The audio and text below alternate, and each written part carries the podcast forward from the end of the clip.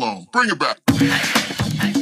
Welcome to the Endurance Town USA project. This podcast, along with our blogs, vlogs, and adventure team, travel around the USA both creating and sharing the stories of human beings, changing lives and communities through endurance sports and outdoor adventure. Follow us by subscribing today to reconnect and rediscover your own why as we explore the people and the places that make the endurance lifestyle where we call home. This is Endurance Town USA. Bring it back. Hey, good morning, everybody. This is Samantha Pruitt from Endurance Town USA. Welcome to the Endurance Town USA podcast. I'm a life leadership and business coach, and today we're going to talk about some things I'm super passionate about, in particular, emotional fitness. Mm-hmm. And part of a three part series, um, we're going to talk about making peace with lifestyle choices that can either make or break you. And so I have a guest today, Polly Mertens, who's a good friend of mine and coach, and we're going to talk about making peace with food. Mm-hmm. A little quick blurb on Polly. So Polly is a success mindset coach. Uh, speaker, author, and one of my adventure partners. We have a lot of fun together. So, today, Polly, in Making Peace with Food, we're going to have um, you tell us a little bit about your story and then give people some insight and some tools in terms of their own lifestyle choices around food mm-hmm. and how to um, individually take a look at their relationship with food as well as create a greater sense of peace mm. with nutrition and lifestyle choices around food. All right, so first I'd like to hear a little bit about you and your upbringing, if you would share.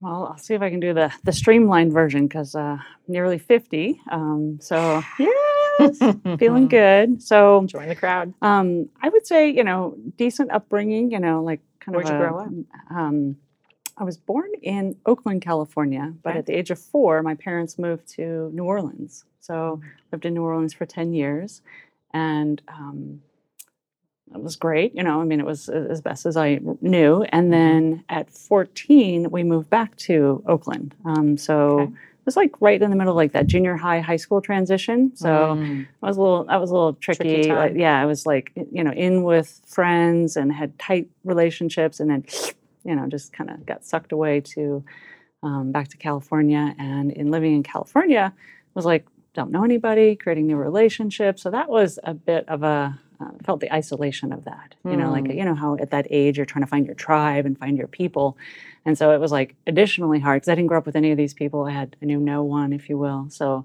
um, felt the the the loneliness of that. Any siblings?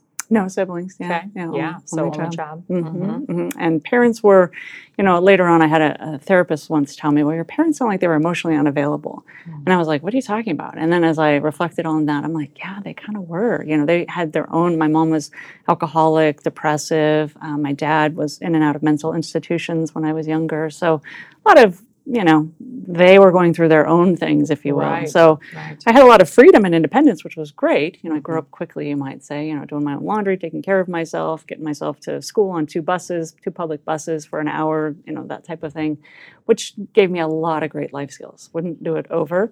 Um, but I'd say some of their emotional unavailability led me down some holes to find it in tribes, you know, looking for Mhm. love in lots of places, if you will. Um, so then high school through uh, college in the Bay Area, San Francisco Bay Area Okay. and then work and career into Silicon Valley, you know, kind of climbing that ladder, if you will. And about, it was shortly after the dot com, like in 2000, I said, you know, I don't want just like this great career because everybody in the San What was your career path? What were you What were you doing? I was doing marketing, so um, Okay. sales, marketing. You know, like this was when the dot com was starting, so I worked at some dot com things like that. A lot of advertising, marketing, outside sales, and I just looked around at all the people that were living these like super filled, busy lives, and I'm like, there's got to be something else. There's got to be more to life than just career, career, career, work. Mo- yes, work, money, career, success. This is what it's supposed to look like. Mhm. And I was just like, you know, this this isn't my path. Um, so I set a goal within two years. I'm like, I'm doing something else. This is going to look way different. And my goal was to get out of the Bay Area. Didn't know where to go. Okay. Um, and I actually moved to San Luis Obispo, where I. Oh, how old were you? Just under 30, I think. Or, or Okay. yeah, yeah, I think I entered. So I got my MBA here, and that's what took me down here. As I um, Cal Poly. hmm hmm So I got my MBA at Cal Poly Mhm. at 30. Said I'm staying in this area. It's so damn beautiful and it's so worth it. And just you figure it out. And so began a career a little bit in real estate. Then I worked in the solar industry. Um, but I always had this passion on the side um, because I had struggled with food behind all the scenes. so Mm, at that okay. transition when I was 14 and moved um, to back to California, that's when the kind of the bubble started for me. And I can go Okay. more into the the depths of you know how my eating disorder, my disordered eating started. Um, but then um, lived in San Luis Obispo and making a go of it and great career. But in the background, I was working on myself. So I was doing personal development work. And I met a friend of mine, and I still consider her just like a pivotal moment for me. She Mm. introduced me to a workshop. I went to that workshop, and that's when my disordered eating, I left it behind me. And I started a new life. So what age was this? 34. 34. Okay. So almost about 16 years now of following this path of improving myself, learning more about myself, and it never ends. You know this, right? Uh, every day, Right. every damn day. Yeah. Okay. It's not a, it's not a finish line. Oh no, absolutely. I no- wouldn't want it to be, and neither would you. Yeah, that's yeah. that's a big part of the experience. Yeah. So, did you say then around 14 is when Mhm. food started to become a bit of a challenge? Can you tell us a little bit more about that? I sure can. So as I replay the story in my mind, what I remember is, you know, it was um, food was never like a big thing. I didn't think about it as a kid. You know, it was just growing up. You know, eating hot dogs and mac and cheese with my dad, and you know that sort of thing. And then, um, you know, about that fitting into the tribe. You know, when I got to junior high school and high school, trying to find my tribe, trying to fit in. So I started taking on a lot of the body image um, like my body's not small enough i'm not thin enough you know i'm not pretty enough how do i fit into this to these popular crowds if you Mm. will and um, i was an athlete so i had been playing volleyball for a number of years and was doing great at that and what kind of started it and this is where we'll probably talk some about um, eating disorder awareness or disordered eating awareness and there's a lot of organizations for that well how i learned about what, what i my path was bulimia so Okay. eat overeating and then purging it. And in that, I read a magazine in junior high school or something like that, and I talked about these Olympic athletes, which I aspired to be. I was Mhm. like, you know, I want to, I want to play volleyball and maybe go to the Olympics someday. Mm. And they're like, oh, and this is how they can eat whatever they want and still oh, play wow. play their so sport. it was actually an article in a magazine telling Mhm. these athletes' experience around. yeah, and it was just them sharing their Disordered eating. story. You know, like that's what they were doing and whatnot. Wow. And I said, oh, well, that sounds interesting. Well, how do you do that? And I just Oh my goodness. I figured it out, and Mm. um, and then I got not hooked, but like once you're kind of in the throes of it, like this is your your strategy. You know, it was like my mhm. success strategy for staying thin, if you will, Mhm. was oh, I can eat whatever I want, and then you know I have this purging going on. So not And great. you were 14 years old when you discovered this. Okay. Mhm, yeah. And then it went on until I was 34, so 20 years. Wow. 20 years. 20 years. Yeah, yeah. I look at it back now. I go, oh, that was so long ago. But man, like at 34, I was like, I have been doing this for 20 years. It just Mhm. like hit me how long I had been doing it because, you know, there's there's ebbs and flows. I would say through my life, you know, and as people come to me as a coach, some of them, I mean, I've seen lots of different cycles in my own disordered eating Mhm. from. You know, 10 times a day. Like I would lock myself in the house with a bunch of food and 10 times a day. That's all I did, you know, just Mm. and just watch television, eat, you know, it was you know trips to the bathroom not very attractive so i won't go too much into it. But that's that. when you were in full crisis. Like, yeah. yeah And that- you were living alone or people? Okay. Mhm, mhm. Mhm. that that was um that was actually post college was probably like Okay. and that was another transition so a lot of I was these- curious about that. If there were lifestyle changes, obviously growing up, right? Yeah. So junior high and then high school, that transition, high school Mhm. into college, Yep. having roommates, having relationships. I'm sure that's part of, Yeah. you know, the process Yeah. of and then developing. and each you know the, the the evolution of it probably tracks very well with oh well you know i had more flexibility here or i had roommates so i didn't do it as much or you know things like that so Mhm. just were, yeah. were there people in your life that were aware of what was going on? my mom did find out when I was younger. I think it was about age 16. So I had been doing it a year or so, Mhm. you know, into it. Okay. She found out, takes me to Overeaters Anonymous. You know, Okay. we got to see if we can get you some help for this. Okay. And there's a story there. It was beautiful to see other people and to feel like okay i'm not this freak you know like okay other people are experiencing this Mm, but that wasn't my path out because it went on for another you know 18 years so, right, yeah, right. yeah. Okay. Wow. 20 Mhm. years is a long time. i know girl Okay. Prior to that, just out of curiosity, so pre 14 and pre the move from New Orleans back to California, what was your relationship with food? you know it wasn't it, it didn't Nothing I- i wouldn't say like it exi- it didn't exist but Mhm. there was it was never Okay. like i never saw myself as overweight i never Okay. had an issue with Body image? body image, any Mm-hmm. of that. Um, I wasn't trying to, you know, I was trying to be cool and fit in, you know, Mhm. so I started smoking. Or I was trying to be cool. Right, You right, were right. smoking. Yeah, Oh, so I okay. started smoking because the cool kids smoked, you this know. is in New, Orleans. yeah, yeah. Mardi Gras. And then, you know, some drinking too going on at that age. Yeah, so just yeah. like trying to fit in and find love, you Mhm. know, receive that love that I wasn't getting at home. Right. Mhm. So not Which blaming it on Everybody them. does. Yeah. I mean, everybody needs to have that unconditional love and acceptance. And if they can't find it in their four walls or in their Yeah. family or their friend circle, they're going to go find it out in the world. for sure Yeah. for sure yeah and so those fitting in strategies uh, you know I, I turned them into food strategies if you will Mm. smoking to look cool to fit in um, eating to be thinner to be accepted like how, did it affect your athleticism? you know it didn't I, I would say it didn't uh, impact Mhm. it but i'm sure there's times where you know i, I could have done better you know um, if i hadn't been you know and those were kind of the younger years you know i'd say if i was doing that now oh, yeah it would be much harder much harder Did you play sports through college? Mm-hmm. Yeah. So I played so Still volleyball, I played volleyball until I was forty. Yeah. So Ooh. twenty five years of volleyball. Um, Dang, competitive, girl. competitively. That's awesome. Yeah, it was awesome. Yeah, great teams. and- Yay. Okay, I'll make sure I pick you for my uh, rec volleyball team. we- I love it. we put one together. for sure. The 50 plus rec volleyball. for sure. For sure. Okay, cool. Well, thanks for sharing all of that. I know, um, you know, everybody has a story and a journey that leads them through life, and for you, it became a big part of your path and your mission is doing this kind of work with other human beings. At what point did you transition out of that silicon mindset, and then you said you came to Cal Poly, you got your master's hmm in what were you studying there? business. In Master's in business. Okay, so still on the business track. Mhm. What were you doing when you moved here? You mean like? Real estate? Well, I just. I just um, literally saved up, moved here, Uh-huh. and um, Started over? Yeah, started over from nothing, and then I did go into real estate after I graduated from Cal Poly. Yeah. Okay. Because as you know, back then, 20 years ago in this area, there's not a lot of employers. So it there still isn't a ton. there's not, a yeah. Small town. Yeah. So it's like, all right, guess we're doing the entrepreneurial thing, which I love. I mean, I'm- I'm, Yeah. an. Oh, you're heart. a I'm like, natural at that. yeah. I'm like, okay, what are we to do? So yeah, started real estate and then that morphed into other jobs eventually.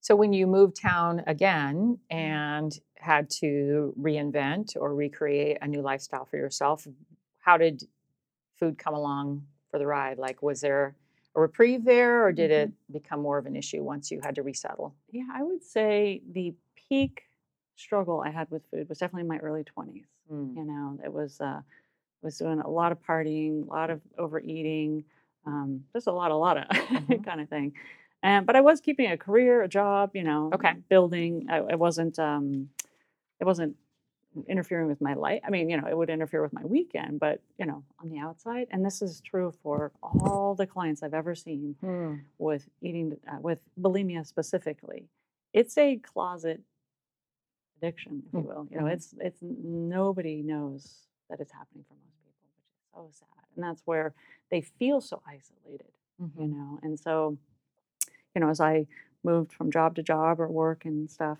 no one had any clue my mom knew when i was younger i told one other friend Okay. when i was in my early 20s i think and then no one else and maybe they knew i don't, I don't know none of my Roommates, you know. Nothing. No? Yeah, I was, you know, we're super sly. I mean, the the amount of maneuvering and strategy that goes into it, it's Mm. uh, it's it, it becomes your full time job, you know, and that's where a lot of people with, you know, like the momentum of uh, disordered eating, it can be very consuming, very time consuming, very all consuming. You're thinking about food all the time. You're you're planning for it. You're you know trying to get rid of it. You know, whatever it is.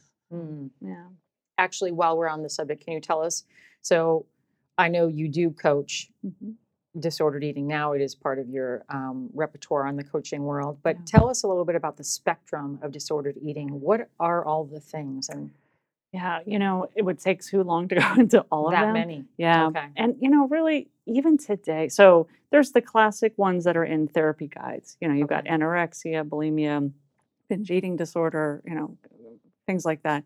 But then I would even say because um, there's so much of this health consciousness in our world today, Mm. that that amount of kind of health marketing or nutrition marketing, if you will, is creating little mini disordered eating people Okay. right? So people are eliminating entire categories of food, like oh, just don't, you know, take that off the plate, kind of Yeah. thing. Or they're trying to take in all this information, and it's really distorting, hey, the Mhm. relationship with their body. Mm-hmm. I mean, like what we lose track of is, you know, food is in essence, it's a part of our energy system, right? Mhm. You know, it helps us create energy. It's not the only thing because I think we have four bodies, you know, mental, emotional, spiritual, and physical.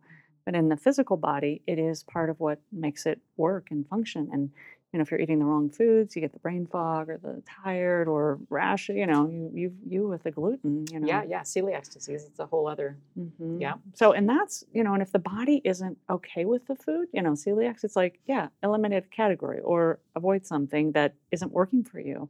But people are doing it, I'd say, unnecessarily. You know, So you're talking about some of the fad diets, which of course have been around forever. ever, and will Yeah. probably continue. And, yeah. but they do they, they have ramped up like next level sort of Yeah. you know in terms and they're they're now kind of touted as trendy. healthy yeah, because what was you know back in the 80s 90s as like jane fonda and you know get skinny and, and you know that is now it's like healthy to eat this not eat that eliminate carbs eliminate this high Yeah, fat low protein vegan paleo keto yeah, mhm. you know and it's really creating a lot of confusion i think for people and Mm-hmm.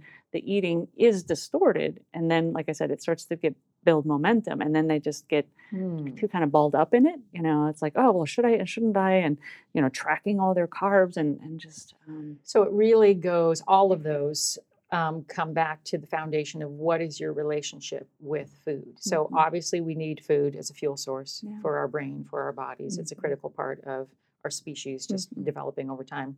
So when the relationship becomes foggy or clouded for whatever reason, um, what happens next? Like, how does it go from I'm trying to decide what's the best thing for me to consume for my athletic needs, for my physical health, mental health, and all that, to this disordered eating, where it's no longer, yeah. you know, I'm proactively trying to take care of my health, but Yeah. now I'm getting a, a negative Yeah. relationship with food. Well, I guess I want to answer that in, in a.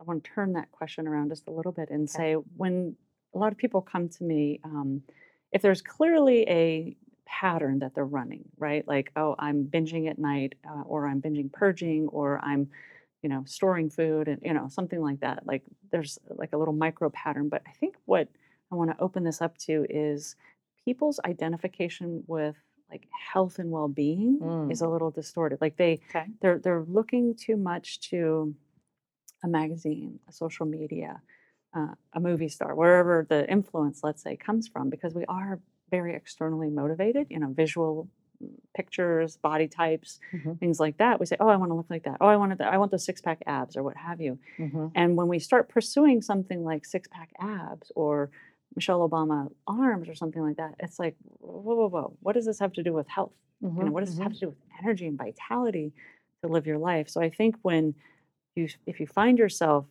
you know kind of in that rabbit hole you've gone down a hole and it's like whoa what does this have to do with me feeling good like i'm no Mhm. longer feeling good about this like Mhm. you when you i know a little bit of your journey it Mhm. was like i'm not feeling good i'm not optimized like i feel like crap Sick.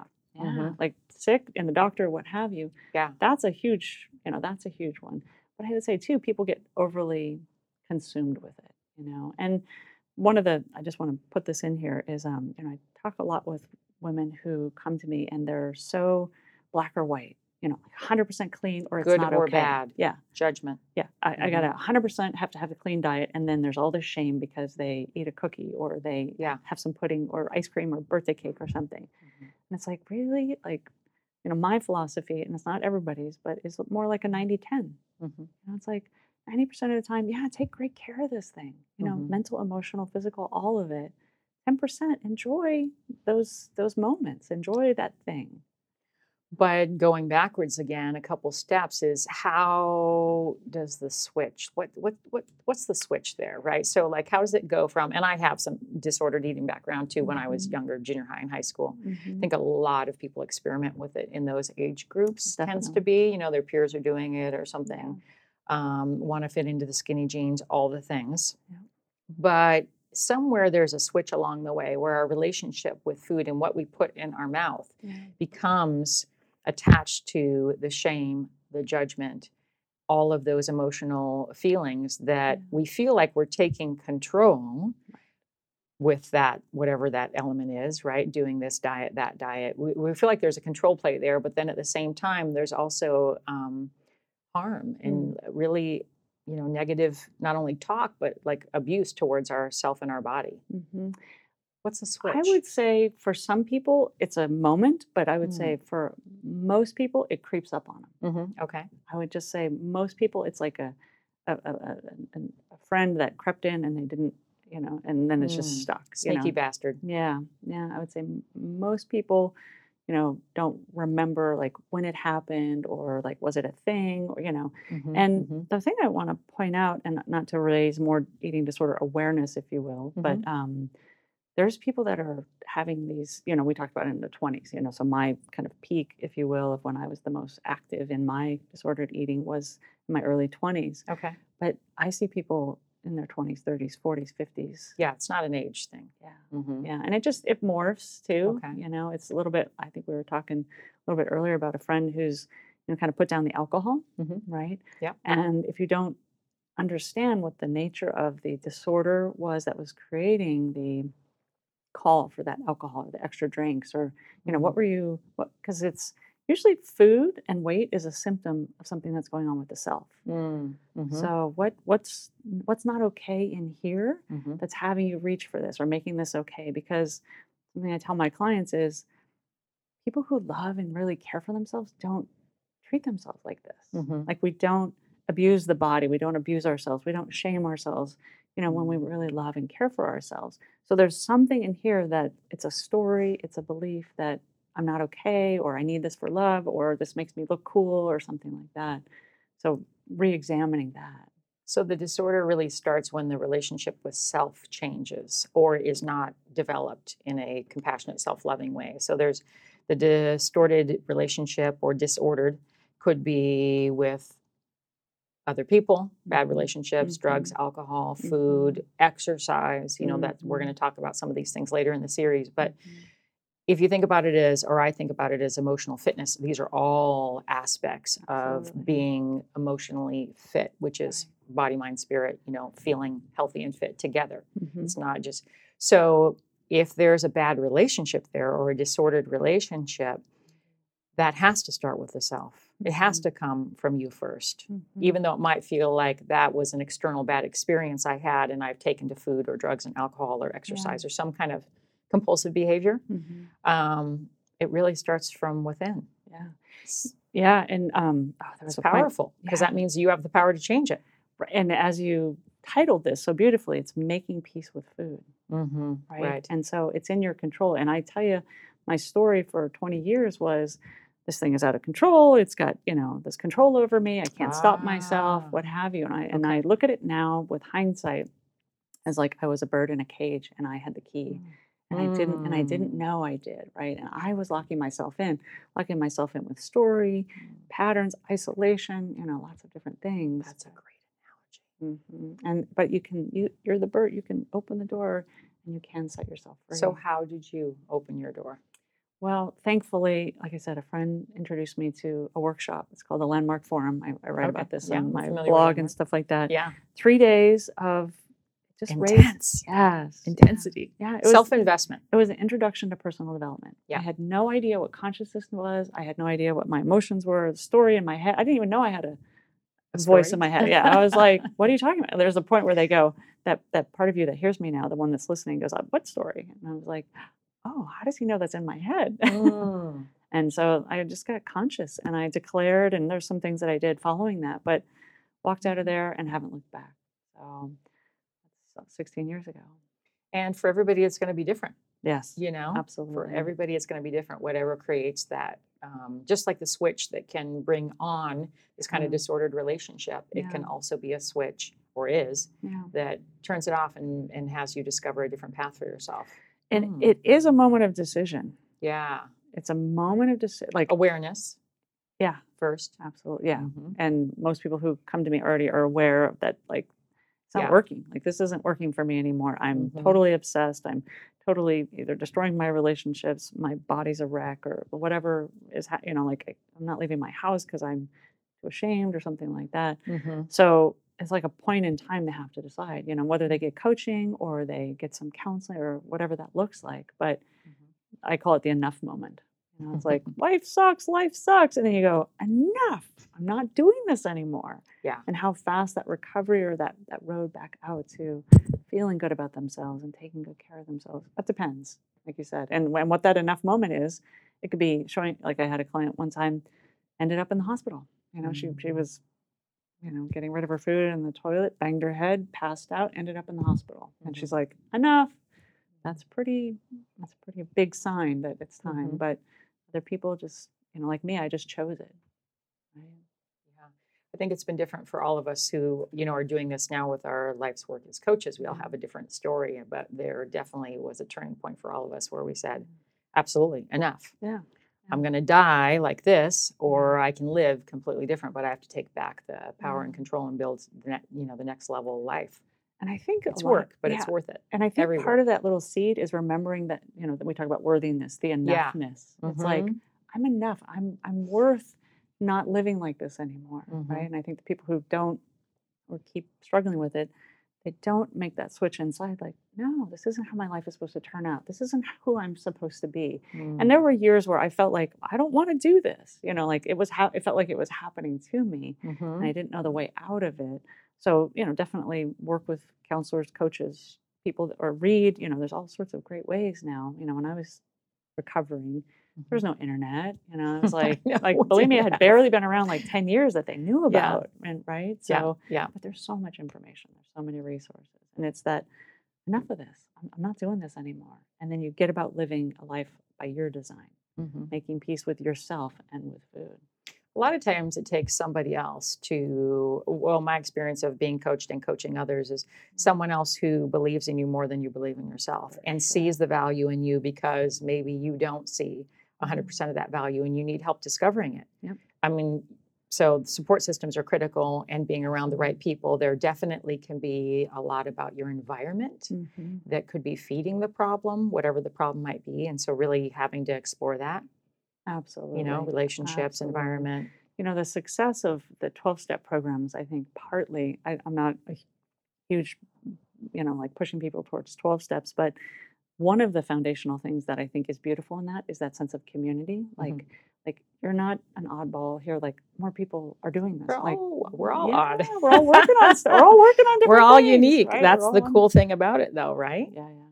So yeah, whether it's a community, so uh, you know, we talk, you know, you and I like mastermind groups, women's circles, Mhm, uh, you know, a 12 step program, a counselor, a coach, or something. But depending on the amount of t- li- time this has been in your life and the momentum that it has, like how frequently you're doing this. Because towards the end, for me, you know, from 10 times a day, towards the end, it was, you know, maybe three to two or three times a week I Mhm. was having episodes. So um, that's not, that's, you can break that pattern. It's the 10 times a day where you need the most support because it feels like it's running you. Well, let's um, dig into that a little bit. So, if you were talking with one of your clients, and I know you do this coaching, but like, what would be somebody who just comes to you who really they've reached the point enough? I'm ready to Mhm. self invest and change this story. Mm-hmm. Where do we start? How do we walk them through that process. Of discovering? I would say I start with people and we take the attention off the food Okay. unless there's some like there's a breakdown in the body. You know, if they're having a health issue, we need to address that, Mhm. right? But I really work at the foundation of their self, you know, self identity. The the the umbrella that I see in um, recovery, if you will, I don't even like that word. It's like lasting recovery, but it's like living a new life is transforming from shame and guilt and self abuse Yeah. To self compassion. Yeah. Because when they can make the switch to start seeing themselves worthy and then they're okay and they can do anything underneath that umbrella like you fall down you get back up you know a Mhm. baby's trying to walk you know how long do you give a baby to walk until it walks you don't say like get up dummy You got three know, tries. yeah all right, Done. done right you should be ashamed of yourself like no so the same with this is don't expect a straight line and it you know mine was Yeah. Yeah. mine was like 20 year like i was done done done some some people quit smoking like right away and some people have to gradually mm, you know Mhm. peel themselves away from it whatever it's like an old friend or Mhm. what have you whatever that looks like but start with self-compassion so we work on their relationship with their self and find out Mm. so some people you know with disordered eating it's a, a coping mechanism so i say Yeah. they're like feeding their feelings Yeah. you talk about emotional fitness girl Oh yeah. Mm-hmm. yeah, they haven't learned that like what's going on in their body, where it's coming from, how to deal with it, Mhm. how to not turn to food for that. Because food, you know, the, I think the one thing that makes um, food uh, strugg- struggles with food is still got to live with it. You can't, Exactly. you can't go like, oh, I don't want this drink Yeah, anymore. it's not. I'm not going to drink. I'm not going to smoke. I'm not going to do whatever this harmful behavior This is because you unnecessary thing. still have to have nutrition. Is something Yeah. that's critical for all of our lives. Yeah, so it's rebuilding a new relationship with food, or Mhm. rebuilding the old relationship you had before you. So you know, have to really unpack the old stuff in order to create the new habits. some i wouldn't say that you know i don't totally follow the therapy model of like let's go into why all this happened and you know Mhm. dig it all out not necessarily because the more clear we can be like where are you now and where do you want to go that's what my job as a coach is and yours too it's like oh Yeah. you want to run a marathon okay well how, how much are you running now none okay well there's a gap Starting at one. let's let's let's see what we can do to close that gap and it doesn't Yeah. mean you look at well how long have you not been running Mhm, mhm. it's like Yeah. has no bearing it's like well, I, haven't, I haven't been running but here's where i am so most of the focus is here some sometimes there is some work to understand something that may be causing some of the patterns just to see if things are you know i work a lot in neuroassociation and see if things need to be broken up right so we Mhm. get a lot of the people tie treats to you know reward right like oh i was a good girl like they they link Oh, a lot of us were raised that way. right Oh yeah. the treat thing Mm-hmm. is huge like i deserve a treat Yeah. I deserve Mhm. a treat today. And that's not bad. It's just know that that's exists and it's either running you or you're in charge of it and you get to decide my worth isn't judged upon if I was a good girl today or if I Mhm. deserve this kind of thing. It's like Mhm. have that cookie, but don't make it like you know, Directly associated with I had to perform X, Y, Z in order to Yeah. earn that. because then you're a slave to it. know, Mhm. So Interesting, interesting. Hypnotherapy is one of the tools. I know you use a lot of different tools. Can you speak about that a little bit?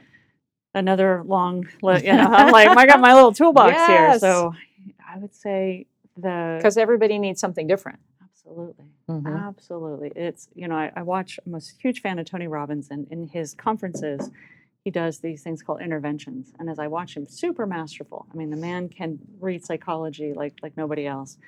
But what we find is, um, like you said, like I have some clients right now that just they're younger, millennial mindset, and they're trying a lot of these um, drugs. Um, like, Hallucinogens Yeah, to see if that can help with the, the rewiring and stuff. And they're having good success with it. So Mhm. depends. So for me, you know, 16, about 16 years ago, I started working in this world on myself. And so that was the journey. It was like, how do I understand what's going on for me? How to Mhm. be the best me, not, you know, the superstar, whatever, like the best self that I can be and take care of where my emotional fitness was was lacking because I Mhm. was raised by people who weren't emotionally fit. Well, exactly. I Mhm. mean, and a lot of us have been and were, you know, and that's just part of the life cycle. And it doesn't mean that that casts our fate forever and that's our story and we have to be living with that experience. You know, it's part of who we are. And I know we both believe really strongly in the fact that all of the things that it, we've experienced over our lifetime make us the person we are today. So, Mhm, you know, no regrets going all in on being the best person we can be today and moving forward. Yes. But sometimes there's some hard learnings. yeah, and some hard know, knocks. Our parents modeled one thing, and maybe our friends or our peers modeled something, but you can still learn new ways. You know? Yeah. like we, you know, it's not you know teach an old dog new tricks they can't learn. Yeah, yeah, we still can. We can still rewire this. We can make a lot of changes. So hypnotherapy definitely. I was driven to that, All right, like it was part of my path, if you Mm. will.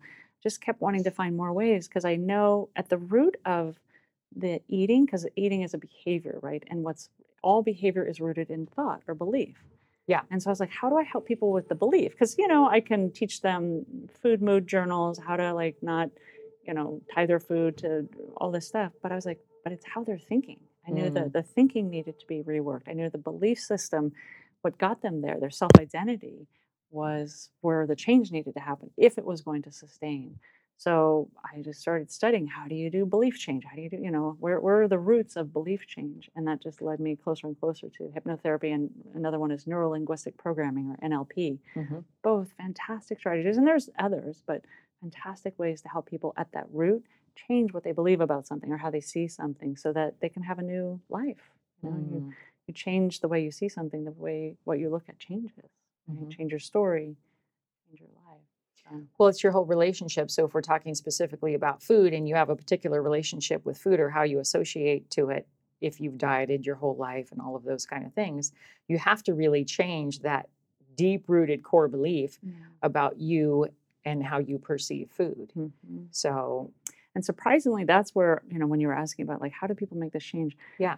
It's that change when Mhm. that changes. And, you know, I, I want to like lighten it a little bit, that deep rooted, like, oh, that's never coming out. Well, it's just because it's got a lot of momentum. It's just because Okay. it's been, um, you know, a belief is just a thought you keep thinking over and Mhm. over and over again. And then you, and you find evidence for it in the world. And the mind goes, okay, that's true. Mm. And so belief change is about finding the lies in the things that you, you believe, right? It's like, yeah, that's good. oh well maybe i'm not always this way or maybe Mhm. i'm you know maybe i am a good person maybe i can take care of myself maybe whatever something you're telling yourself about food we have beliefs in ourselves the world and the way people are right Mm. so what do you believe about yourself that may be causing Those behaviors. these behaviors yeah and it's not like this deep root like it'll never go away it's Mhm. more i've just thought that for so long and i've seen so much of myself doing it you know so i had 20 years of being that way Repeated loop. yeah, and I'll, you have I'll to just, break the loop. I'll throw this in. So at 20 years, I literally walked into the Landmark Forum, and my thought where it was um, resigned. I was like, I literally think in the weeks leading up to it, I just had said, and I, I wasn't going to the Landmark Forum for eating this, you know, to, to stop my bulimia. That's Mhm. not why I was. It's a leadership program. Yeah. Mhm, it's- Business leadership. And I just was like, it came out of it, but Wow. it wasn't why I went into it. I just Mhm. was like, oh, what is this thing that my friend has changed her life with? Let me go Mm. try, try this. But it, um, oh, I lost my train of thought there, but the belief changed, you know? Yeah, you resigned when you walked in the room, something in your mindset. Yeah. And, and then the story in my mind was, well, I guess I'll just live like this. Oh. And then in oh. that room of 150 souls, I saw, wow, this guy had lived like this for all his life. Yeah. And and he in that workshop, he changed something. And then she did.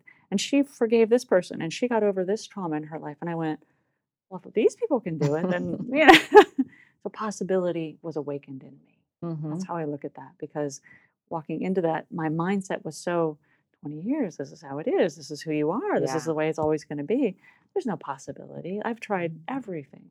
right? Mhm, mhm. But in that weekend, I saw a possibility again. I said, darn it, if anything I want is possible, then I want this. And I Mm. declared it and, and, and off I went and lived into that new belief, right? Yeah. Well, and so that leads us to now, which is you've changed your entire career path. You're no longer, you know, doing a lot of things you were doing. So tell us what Mhm. you're up to now. So hypnotherapy is um, it's it's a part of my coaching, I would say. You Mhm. know, um, I, I was I was I think I was a little naive thinking that I mean I'm open to it. I'm like, hey, like I'll try anything. I'm like, I've tried it. I'm like, Yeah. yes, that's cool. Or you know, I've tried aura readings. I've tried you know lots of different strategies just because Well, we're self learners, but we learned for the first half of our life that, you know, we weren't that person. And um, we discover so much about ourselves trying new things Yeah. and challenging our belief systems and evolving. It's part mhm, of that, you know, mhm, evolution. But okay, so you're coaching others with all these tools. You have a whole toolbox there. Yeah, and you know, to go into what the specifics are, um, I would just kind of blanket statement say um, my expertise is habits and addictions. Mm-hmm. So people, and so habits are just patterns, right? They're patterns of behavior that are because of patterns of thought. The way you see yourself, the way you see the world. Oh, this is the way it always is. You know, like you never have money because well, you're, you know, you see yourself as never having money, right? Or mm-hmm. you, you overeat, or you, or you're in a relationship where people treat you badly Mm-hmm. that's how you self-identify mm-hmm. so helping people with breaking patterns in different areas of their life where they they and people come to me and they know they're the cause. you know, they're like, I know I'm doing. You know, like they'll shake their head um, because that's where hypnotherapy is the best because the behavior, the letting a man, you know, abuse you or neglect you, letting yourself uh, abuse yourself with food, Mhm. um, drinking too much, you know, whatever those things are. It's like, why do I continue to do this? Because they walk into my office and they're like in a total conscious state. I, I don't know why I'm doing this. Like, uh, Mm. like this doesn't make any sense. Um, Mhm. I, you know, whether they their friends know about it or the eating is like kind of behind the scenes, like I'm sneaking all this food or you know what have you um, they know that there's something out of whack and that there's like this broken relationship they have. Well, it's actually just a broken mental programming. You know, they Mhm. feel like they're at odds with themselves. I got this monster that wants me to eat and binge and or what have you. Or why do I go back to this guy when he's just not Mm. good for me and stuff? And that's where that speaks to me so loudly of some miswiring, some misprogramming. you Mhm, know? mhm. So in that case, it's like, okay, yeah, I got something for that. Well, I think that's because at the core of all of our belief systems is we are born knowing Mhm. that we're completely worthy yeah, and. You know that there is that possibility for us and then over lifetime and experiences that messaging changes so the people that are walking into the door now really know at their you know root of who they are is that is they're worthy of being happy healthy of having all the Mhm. things that they want in their life of having good relationships but you know life happens Mhm. and so repeatedly a lot of us speaking about myself Yeah. have to be routinely schooled to relearn that lesson Yeah. And luckily, most of us do learn that lesson, and I hope that we all do because that's the truth, right? That's the truth of Mhm. humanity. Mhm. And you help them rediscover that then. Yeah, Mhm. and what's beautiful is, you know, because I've done so much work with, you know, food problems and struggles people have with food, whether it's, you know, categories of food or dieting or they're over exercising or they're in the bulimia category or what have you. That's a beginning of the coaching, but Mm. you know, really it's helping them re- rebuild the relationship with self. Yeah. And then they're like, okay, well, if I can do this here, let's go, like Because that's just one area yeah, of my life. right. I mean, yeah. not, naturally, some other areas get better, but you know, because I'm a success coach and I, I understand how this wheel of life in their life works. Like, yeah, you do better with your health, and then your relationships will improve. You're, you're you'll be more passionate about your work because you're feeling better about yourself, and you know all these areas. So the Yeah. coaching can go on to other areas, and happy to do that. You know, I just want people to live their best life, right? Yeah, like you, like out adventuring, whatever that Yeah, looks yeah. like. That's why we hang out a lot. Yeah, yeah, yeah. So let's wrap this up. Let's tell people a little bit, maybe some closing thoughts on making peace with food. Anything you want to Mm. drive home in terms of a message? Anything to drive home. Um, I think a little bit of what we've talked about, like you are creating this. You know, I love that you call this making peace with food because I would also say making peace with yourself. Mm, You know, okay. so make peace with yourself. Bring that level of compassion back to whatever it is you're doing because um, there's a distortion in our culture that says um, when I um, kind of whip or beat you, you'll you'll perform better, right? So a lot of girls, uh, a lot of women come to me. They were in athleticism, or they were in sports, or school, or Relationship. Something, and it was like it's all about the like the coach beat them to run faster or climb harder or something like that. And so they have this. They've taken that on on themselves, and so they just beat themselves up so badly that Mm. there's no room for self compassion and self love. So it's like letting go, you know, making peace is like, well, what am I not at peace with? Right? I'm not at peace with myself.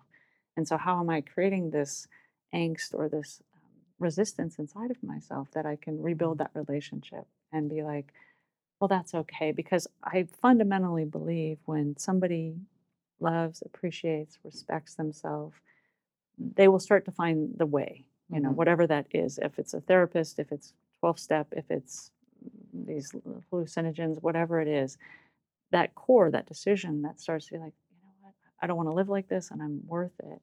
And then they give themselves back that compassion along the way. Mm. Um, because it's going to be messy. Like, Life is messy. yeah, so be okay with that. Awesome. Awesome. That's so beautiful.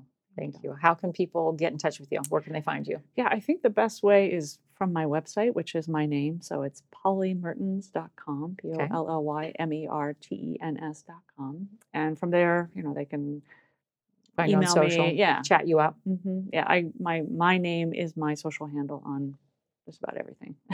Okay. yeah. Awesome. Well, Thank thanks for sharing the morning with me. And thank you for the opportunity to be here to share this and for the work that you do. I mean, I, I know what a gifted coach you are and the, the message and the meaning that you're trying to bring to people to help light them up, get them on their path. So thank you for A, We're doing it together. being the model that you are too, because you model like, don't just give in, don't just sit on the couch, don't just give up, don't just, you know, settle, if you will. Mm-hmm. And you're you're not settling and n- nobody needs to. So thank you. We just won't, will we? We're too stubborn. Let's do it. Okay, and that's a wrap. You can find us at Endurance Town USA, and you can find me personally at the Samantha Pruitt on Instagram and samanthapruitt.com online. Okay, darling, that was great. Yay! Thank you for connecting with us for this episode of the Endurance Town USA project. Discover more about today's guest, along with other great stories and video projects, by visiting us online at endurancetownusa.com. You can also follow us for updates and behind the scenes peeks at future episodes on Instagram at EnduranceTownUSA. You can also connect with our creator, host, and life leadership and business coach, Samantha Pruitt, at samanthapruitt.com or on Instagram at the Samantha Pruitt. And lastly, you can follow me, Travis Ford, producer and marketing creative at rockharbormarketing.com or Instagram at rockharbormarketing. Thanks for tuning in, and we'll catch you next time we go on an adventure to Endurance Town, USA. Bring it back.